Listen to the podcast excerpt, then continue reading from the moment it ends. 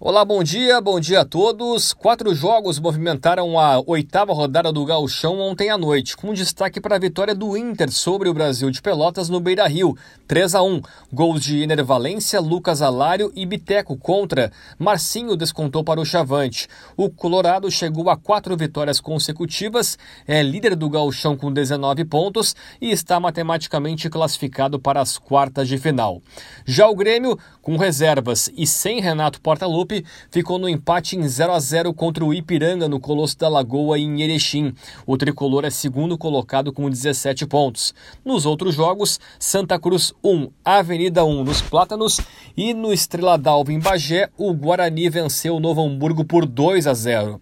Hoje à noite, fechando a 8ª rodada, 8 horas no Centenário, tem Caxias e São José. O G8 do Gauchão tem por enquanto Inter 19 pontos, Grêmio 17, Juventude 14, Brasil de Pelotas, 4º colocado com 10. O Guarani é o 5º com 10. Caxias, 6º com 9. Novo Hamburgo, 7º com 9. E São Luís, 8º colocado com 9 pontos. Na zona de rebaixamento estão o Ipiranga com 7 e o Santa Cruz, último colocado, com 3 pontos. Nos clássicos pelo Brasil, ontem o Santos fora de casa bateu o São Paulo por 1-0 e no Aracanã, Fluminense e Vasco empataram em 0-0. Jocimar.